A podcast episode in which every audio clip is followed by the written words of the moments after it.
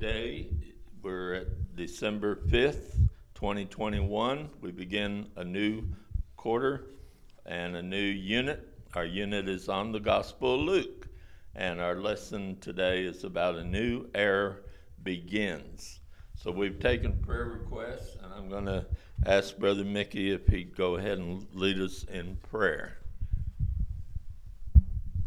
Heavenly Father, we do thank you for the day. Thank you, Lord, for your blessings and for your strength that you give unto us each and every day to rise up early and to praise your holy name. Father, we thank you for the time we have to come together and study your word. We are missing members today, Lord, and we just ask today, Heavenly Father, that you would be with Opal's sister in law, Heavenly Father, that you would give her strength, Lord, healing if possible, Lord. It's in your hands.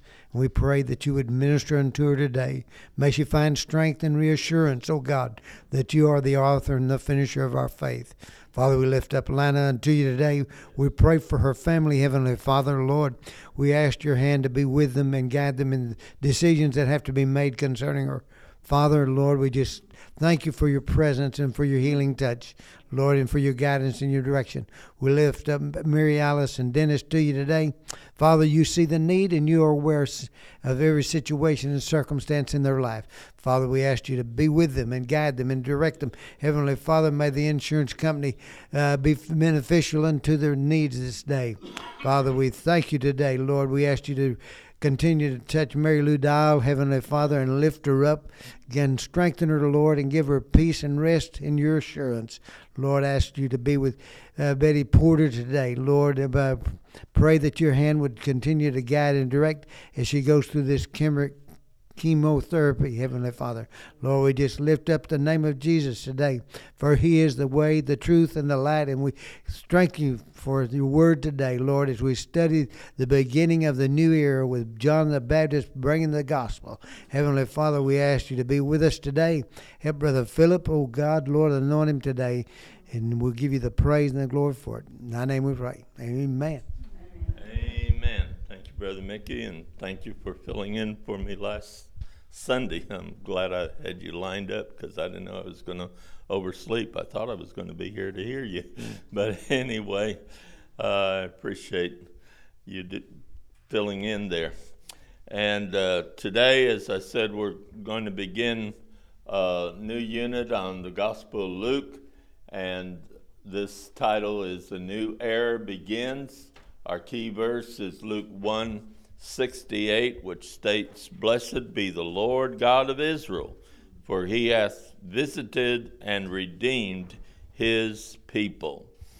And our central truth is the error, not E R R O R, but the era of, it's a period of time, of God's grace that began with the birth of John the Baptist is still in effect today. I kind of question that a little because of the fact of what uh, the Gospel of John says in the next book there after Luke. And it said in verse 17 of the first chapter the law was given by Moses, but grace and truth came by Jesus Christ. It didn't come by John the Baptist, but it came by Jesus Christ. And um, so um, I kind of uh, question what it's saying there about God's grace beginning, but it is true that they had been under the law all these thousands of years, almost 2,000 years, and then we had the intertestamental period between uh, Malachi and Matthew of 400 years where they hadn't really heard a direct message from God in 400 years. And so when when uh, John the Baptist was about to come on the scene, it was starting to uh, introduce. He he was able to introduce the one who would bring the grace. He was proclaiming the coming yes. of grace. there you go. It. Right. That's, that's, what that would have meant. Yeah, they they kind of because they had no hope. Right. So he started proclaiming the hope of Jesus and the hope of grace. That's true. So eh, he did definitely have a very important part because he's the one that introduced to the world Jesus who would bring grace, but even Jesus was under the law, we're told. And it wasn't until he went to the cross and said, It is finished, that the law was really finished, and grace then was the one that brought it in.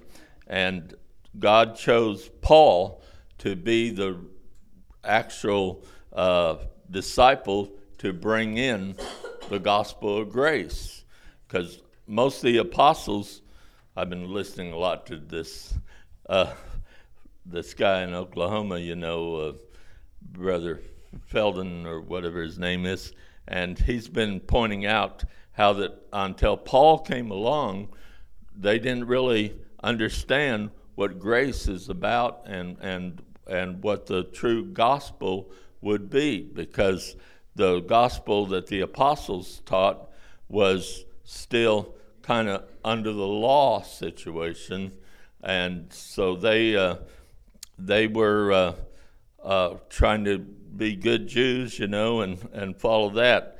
But God called Paul to be the apostle to the Gentiles, and the Gentiles were the ones that uh, really needed the grace of God because they were not under any covenant relationship with God.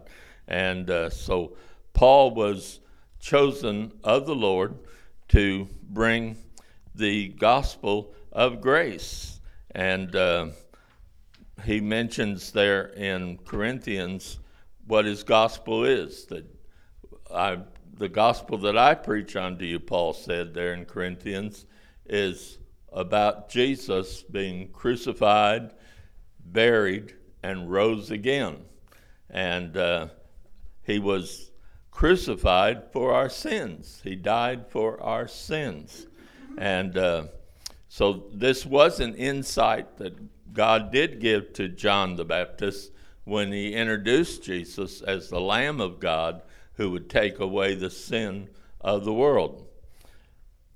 We're beginning, like I said, a study of the gospel as recorded by Luke, who was a physician who was one of Paul's traveling companions.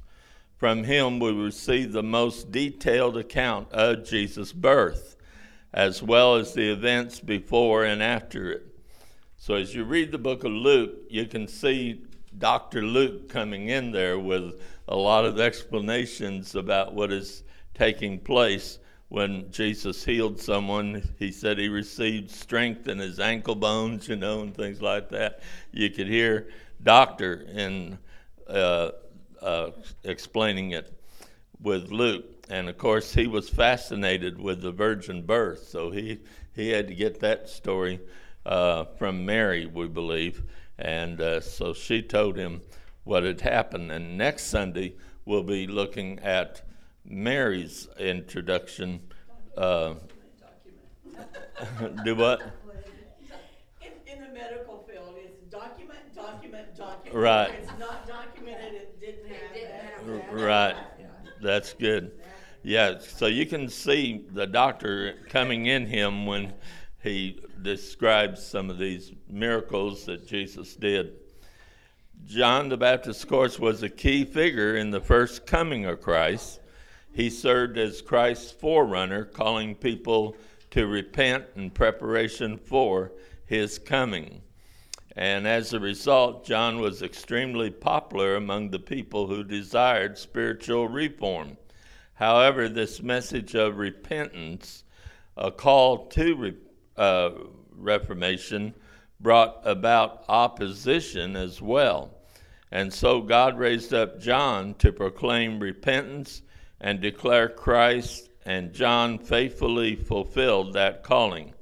So the message of repentance remains important today, for repentance opens the heart to receive Christ's marvelous gift of grace, salvation, and eternal life. Okay, so we'll uh, look at this first part here about a prayer being answered in Luke's Gospel, the first chapter, 5 through 13. Let's see, do you have that, Sherry? I got it. All righty. Which is called the birth of John the Baptist foretold. I have a footnote about Luke. He says it's speaking to the Greeks, so this is mostly about the Gentiles. You know that mm-hmm. he's. That's why he wrote it, basically. You know, five through what? 13. 13. In the time of Herod, king of Judah, Judea, there was a priest named Zechariah who belonged to the priestly division of Abijah. His wife Elizabeth was also a descendant of Aaron, and both of them were righteous in the sight of God, observing all of the Lord's commands and decrees blamelessly.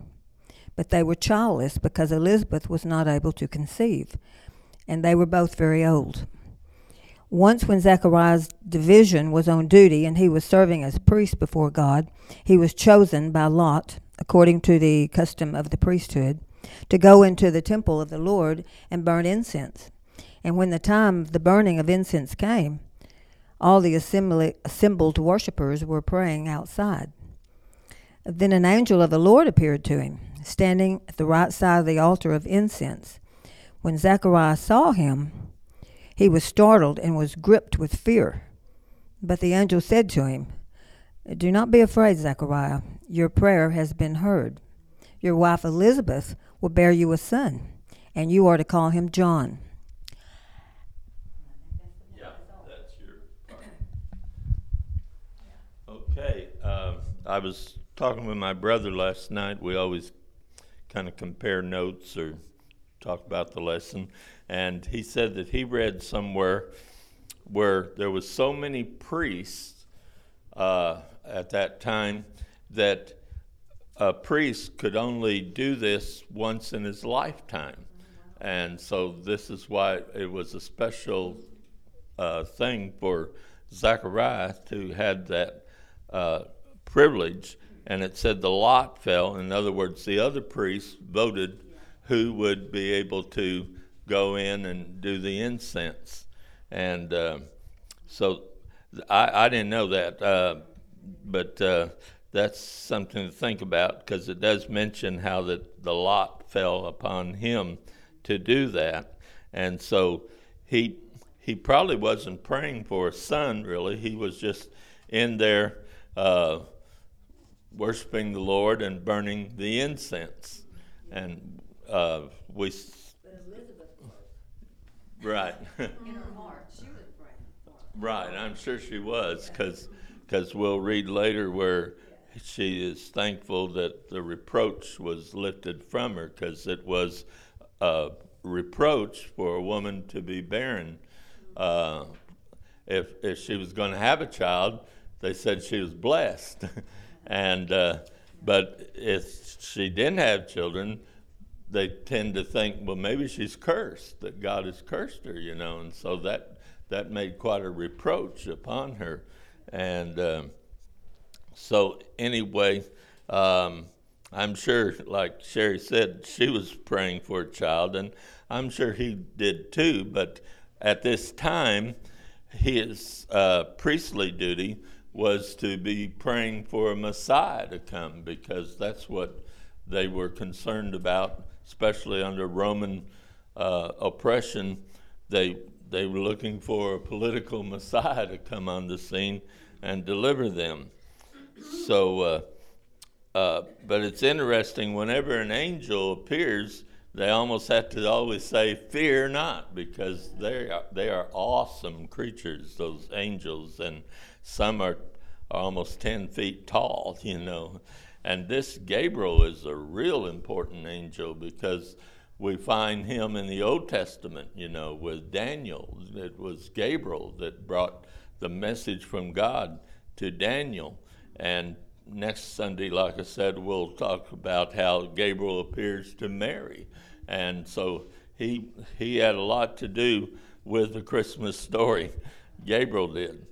And uh, so the angel first had to assure him that he's going to live, fear not, uh, for your prayer is heard. So that's why um, uh, the commentary said he probably was mainly praying for the Messiah to come, but he might have also, before that, been praying for his uh, son, just like Elizabeth was. And so God was going to answer that prayer and also answer the prayer about the Messiah coming because it would be through John that uh, the Messiah would be introduced to the world. So, um, going on then from uh, 13, well, it should be 14. No, I didn't, I didn't, yeah. Yeah, you read through 13. 14 through 17, that's just a few verses, but they're important. Do you have that, Larry? I do. 14 through 17. Luke 14 and you will and you will have joy and gladness and many will rejoice at his birth for he will be great before the Lord and he must not drink wine or strong drink and he will be filled with the Holy Spirit even from his mother's womb and he will turn many of the children of Israel to the Lord their God and he will go before him in the spirit and power of Elijah to turn the hearts of the fathers to the children and the disobedient to the wisdom of the just to make ready for the Lord a people prepared. All right, good reading. So the angel is telling him about this son that's going to be born to him and how he'd be great and uh, what he read there. And it's interesting that he'll be filled with the Holy Ghost from his mother's womb, which shows that God was going to empower John in a special way to be the forerunner runner of Jesus Christ. And uh, so he would he would have a special anointing even before he was born from his mother's womb. And uh, so he said, he said, and there will be great rejoicing at his birth, of course. Uh, and uh, so uh, we see that um, John's birth is foretold, as we said, and be empowered by the Holy Spirit. And he provided, God did, an additional blessing. Zechariah and Elizabeth would have a son after he said that your prayer had been heard. and so he even knew the gender of the of the child would be a son and not only that he would be named a name that wasn't popular at all back then john now we have johns all over the place and and uh, I, I, didn't mean that to refer to the restrooms but uh, they do that even today refer to a restroom as a john but uh, the word john the, it's interesting what it means.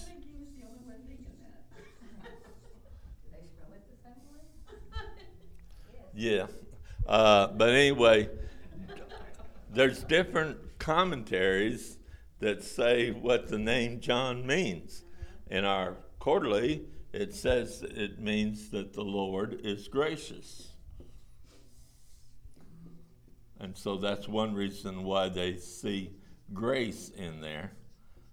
I probably misspelled it, but anyway, uh, that's probably more of the Hebrew interpretation of the name John. Um, it gives the Greek word in there, Ionius or something, I don't know, but anyway. Uh, but also, if you look it up in Strong's uh, Bible Dictionary, which I did, it says that John means favored of Jehovah.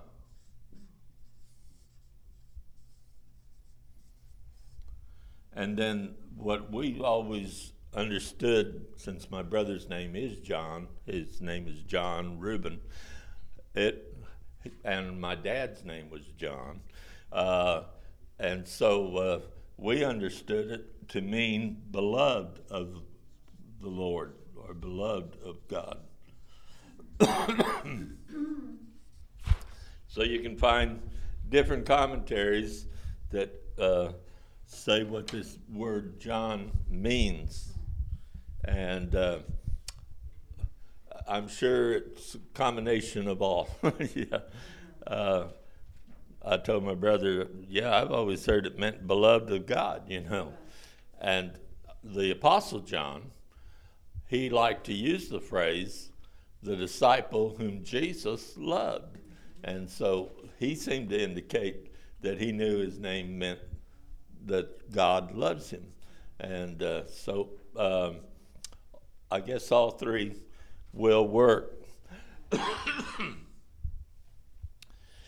know, it, Y- it, yes. John making that comment that he was the one, John, he was Uh-huh, John. the one that- disciple. Right, that the Lord loved. We, we actually should be saying that. Right. You know, it's, it, when you're reading that in the scripture, you're thinking of this individual who is really thinking more of himself than what he really should, because he's putting himself. Some look at his pride and others look at it as humble, you know, because he didn't even use his name, you know. Right, but I think if we were to put ourselves in that Oh, position, Right. then, and make that comment and make that statement, make that declaration over ourselves, Yeah, Oh, yeah. I think Not that true. would be really Sure, healing for sure. a lot of us. Sure. Right. We could say that, that's true. We could say that, and we could say. Yeah. The devil don't that- want us confessing we're beloved of God, you Right, know. But it doesn't have to come from a prideful heart. No. It could just come from an Be thankful of God's love this is- for us. This is who we are, Actually. yeah.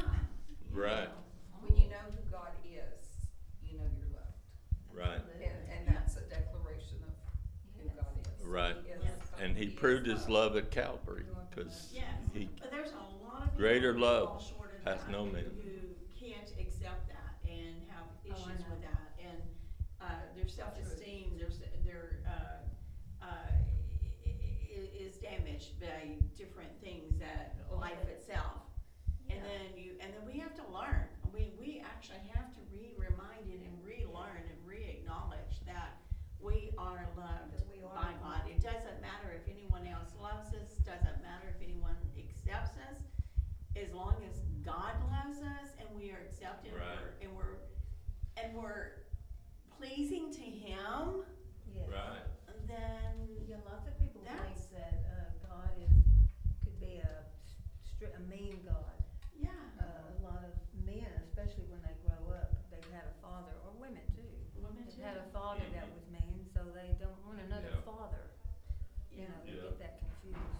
So, And yeah. Yeah, God gets a bad rap. you know, they they always think of him as a real strict being. You know, just ready to zap you with lightning once you do Well, something taught- wrong. Sometimes you are taught that. I mean, Yeah. raised, uh, being raised in the Pentecostal church, You are. you, you can be taught that. I mean, we, can you can really get Right. into that legalization, le- le- You can. Yeah, whatever it's called. exactly. And, and really come, be brought up with not so much a respect of God, like we were talking a couple of weeks ago, but the fear of God and in the wrong, uh, it- with the wrong perception of, of that fear. And so it's, yeah, we, Yeah. we are products sometimes of our raising, and then God has to retrain us and Right. reteach us. When you believe that, you believe in unconditional God, that, that loves us unconditionally, when you believe that you're loved. So therefore, that wipes out the mindset that you're saved by works. You never have to go back there. I don't know that Pastor will ever, or Andrea will ever do anything that touched me any more than last week explaining how that she does what she does because she knows Mike loves her, and Mike does what he does because he knows Yeah. she loves him. Yeah, And she compared the Nazarite vow with the Shulamite vow, and so You she said the Nazarite vow is is like formal religion. You know, do don't do this, don't do that. You know, and yeah, and but she said the Shulamite vow, she was just in love with her lover. You know, and and uh, wanted to please him, and if if we'll live by that, you know. We, we don't need a lot of list of rules and everything because we'll want to please our lover. And being raised in Assembly of God church, for her to walk over and him to stand up and them to dance together in the front front. Yeah, I noticed That, that took an absolute act of God for, I mean, because there was a time that that would have been, oh, Oh, oh, oh yeah. Lord have mercy, gotta shut this church down. I know. But it was beautiful. Yeah. I loved it. It was like, yes. Yeah. And I remember my parents saying that the issue isn't dance. The issue is that we've allowed the devil to use the dance. Just Right. like everything else. Everything Yeah. else. And that was such a Yeah. proclamation of, if you do Right. it the Shulamite way. Right. It's not good to dance with another man's wife or something like that, but with your own wife, there's nothing wrong with Gorgeous. And I just, it, expressing uh, love in the dance. It was- Yeah. I think it's beautiful when a man, I, I love it when, I've seen Kay and Mickey do a little jig ever so often in the past. and You I- got that on tape? And I have, I mean, well, I mean, seriously, I mean, we did, remember the fifties, uh, thing that we did for, uh, Halloween type, uh, not Halloween, I is a bad. still in the fifties. And, and they're, uh, th- they're a precious couple and they, and they work together, Right. they move together and you see that and Yeah, I you love it. just, I mean, when you see a couple who is, who is so entwined with each other, so immersed in each other and you see them dancing together or you see them messing around together, I, it's beautiful. Right. I mean, it is just. Amen. And, and, yeah, and see, the John, devil likes to take that. John allowed himself to accept and to dance with Jesus. I mean, you know, Yes. that's, and, and that's, that was, her message was, you're, you're in him, you're one, he's in you, you're in him, you're together. And, uh, yeah, it- I just tell Danny it's legal. there you go. Tell Danny what? All right, we better move on here. We're about out of time. Uh, so we find Zechariah's reaction here in 18 through 25. Uh, Kay, do you have that? 18 through 25? Zechariah asked the angel, How can I be sure of this? I am an old man, and my wife is well along in years. The angel answered, I am Gabriel. I stand in the presence of God, and I have been sent to speak to you and to tell you this good news. And now you will be silent and not able to speak until the day this happens, because you did not believe my words, which will come true at their proper time. Meanwhile, the people were waiting for Zechariah and wondering why he stayed so long in the temple. When he came out, he could not speak to them. They realized he had seen a vision in the temple, for he kept making signs to them but remained unable to speak. When his time of service was completed, he returned home. And after this, t- after this, his wife Elizabeth became pregnant, and for five months remained in seclusion. The Lord has done this for me, she said. In these days he has shown his favor and taken away my disgrace among the people. Right. That's where it talks about removing that uh, curse or whatever they thought was on her because of not having a child. Uh, but this is interesting how that Gabriel really dealt very strongly with with uh, Zechariah. Now he was a priest and he knew the stories in the Old Testament of Abraham and Sarah, how that they were well advanced in years when they had a child, and also others such as uh, uh, Isaac and Rebekah. They had to wait a while, and also um, Hannah had to wait before the Lord broke uh, through her barrenness, and she had this child named Samuel. As our pastor says, she wanted a son, but the Lord wanted a prophet. And so uh, there's reasons why we have to wait sometimes. But um, so he should have known better than to question God when God told him, You're going to have a son, you know. And so this is why um, Gabriel was so strict with him.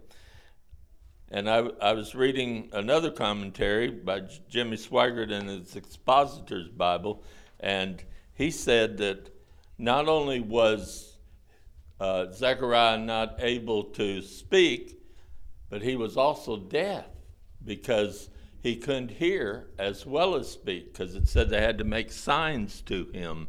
Uh, if you notice later about the question of of what his child should be named, and uh, but he asked for a sign, and, and so the Lord said, "All right, I'll give you a sign. You're going to be deaf and dumb in a way." He said, "For until that child is born." So he had to wait about nine months at least, probably, before he could speak. And then when the child was born, they gave. Uh, they were circumcising the child and and and said, "Now what should we name the child?" And Elizabeth said, John. And they said, Why? You don't have any relatives named John, you know. And like I said, back then, it wasn't a familiar name. Uh, we know that uh, James and John were brothers later on, and John is the one, of course, that wrote Revelation and, and uh, the Apostle John.